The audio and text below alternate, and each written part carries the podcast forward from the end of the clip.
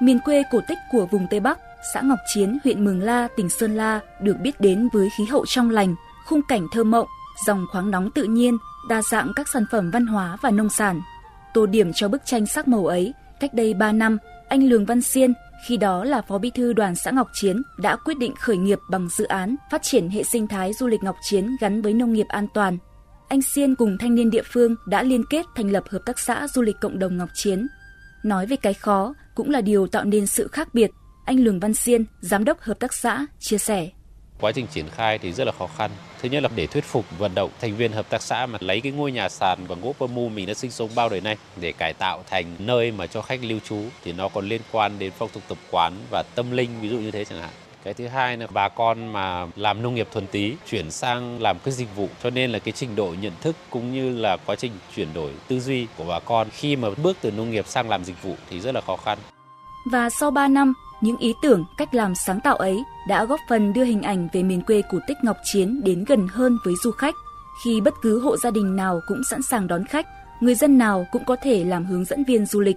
Tính từ đầu năm hai nghìn không trăm hai mươi hai đến nay, Hợp tác xã Du lịch Cộng đồng Ngọc Chiến đã đón trên ba mươi nghìn lượt khách, cho doanh thu gần mười tỷ đồng, tạo việc làm cho hơn một trăm lao động địa phương với mức thu nhập từ năm đến sáu triệu đồng mỗi tháng. Ông Lò Văn Thoa, Phó Chủ tịch Ủy ban Nhân dân xã Ngọc Chiến, huyện Mường La, tỉnh Sơn La cho biết. Hợp tác xã du lịch cộng đồng xã Ngọc Chiến cũng đã phát triển một số cái mô hình du lịch cộng đồng tạo sinh kế cũng như là công ăn việc làm cho bà con. Trong thời gian qua khẳng định là hợp tác xã du lịch làm rất tốt trong cái việc quảng bá, giới thiệu về cái sản phẩm du lịch cộng đồng, mà đặc biệt là thay đổi về cái tư duy và nhận thức của người Ngọc Chiến để phát triển về du lịch. Còn với anh Đặng Ngọc Trung ở huyện Phú Yên, tỉnh Sơn La, niềm đam mê với đồ gỗ đã thôi thúc anh rời phố về địa phương, thành lập cơ sở sản xuất đồ gỗ. Năm hai nghìn không trăm mười bảy, anh Trung bắt tay làm các sản phẩm đơn giản như bát, đũa, thìa, thớt từ gỗ nhãn, vải, me sẵn có trong vườn của gia đình. Đến năm hai nghìn không trăm hai mươi, anh quyết định đầu tư năm trăm triệu đồng để mở rộng xưởng, mua thêm máy móc hiện đại và nguồn nguyên liệu phục vụ nhu cầu sản xuất, đồng thời liên kết với bảy thành viên thành lập Hợp tác xã Đồ gỗ Gia đình On do anh làm giám đốc. Hiện mỗi tháng, hợp tác xã làm ra hơn năm nghìn sản phẩm đồ gỗ đựng thực phẩm, thức ăn, đồ nấu ăn như đũa ăn, thớt, khay, muôi, cốc uống nước, bát đĩa từ gỗ. Anh Trung chia sẻ.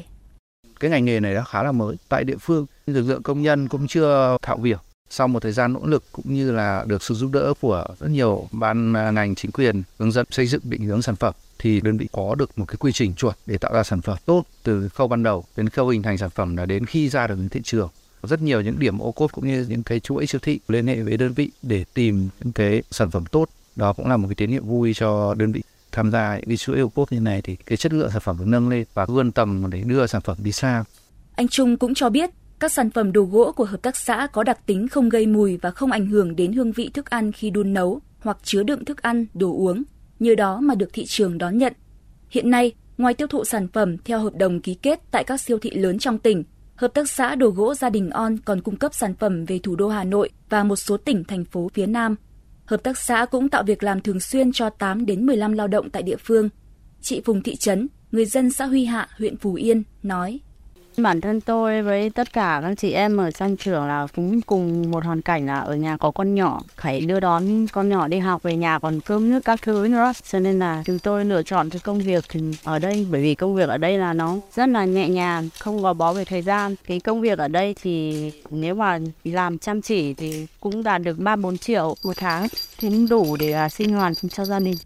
Đồng hành với phong trào khởi nghiệp của thanh niên, cuối năm hai nghìn không trăm hai mươi hai, Ủy ban Nhân dân tỉnh Sơn La đã ban hành kế hoạch thúc đẩy khởi sự kinh doanh, khởi nghiệp và thu hút đầu tư vùng đồng bào dân tộc thiểu số và miền núi trên địa bàn tỉnh, thuộc chương trình Mục tiêu Quốc gia Phát triển Kinh tế Xã hội vùng đồng bào dân tộc thiểu số và miền núi giai đoạn hai nghìn không trăm hai mươi mốt đến hai nghìn không trăm hai mươi lăm. Cùng với đó là nhiều hoạt động hỗ trợ hoạt động khởi nghiệp đổi mới sáng tạo, phát huy hiệu quả Trung tâm Hỗ trợ Khởi nghiệp Đổi mới sáng tạo tỉnh Sơn La.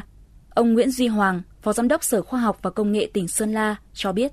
Để hỗ trợ cho cộng đồng khởi nghiệp trên địa bàn tỉnh, đặc biệt là ươm tạo các ý tưởng và hỗ trợ cho các ý tưởng này trở thành hiện thực, thì Sơn La đã và đang rất là quan tâm trong cái việc hỗ trợ về nguồn vốn bằng việc là tỉnh đã ban hành nghị quyết số một trăm bốn mươi ba của Hội đồng dân tỉnh quy định mức chi hỗ trợ hệ sinh thái khởi nghiệp đổi mới sáng tạo của tỉnh.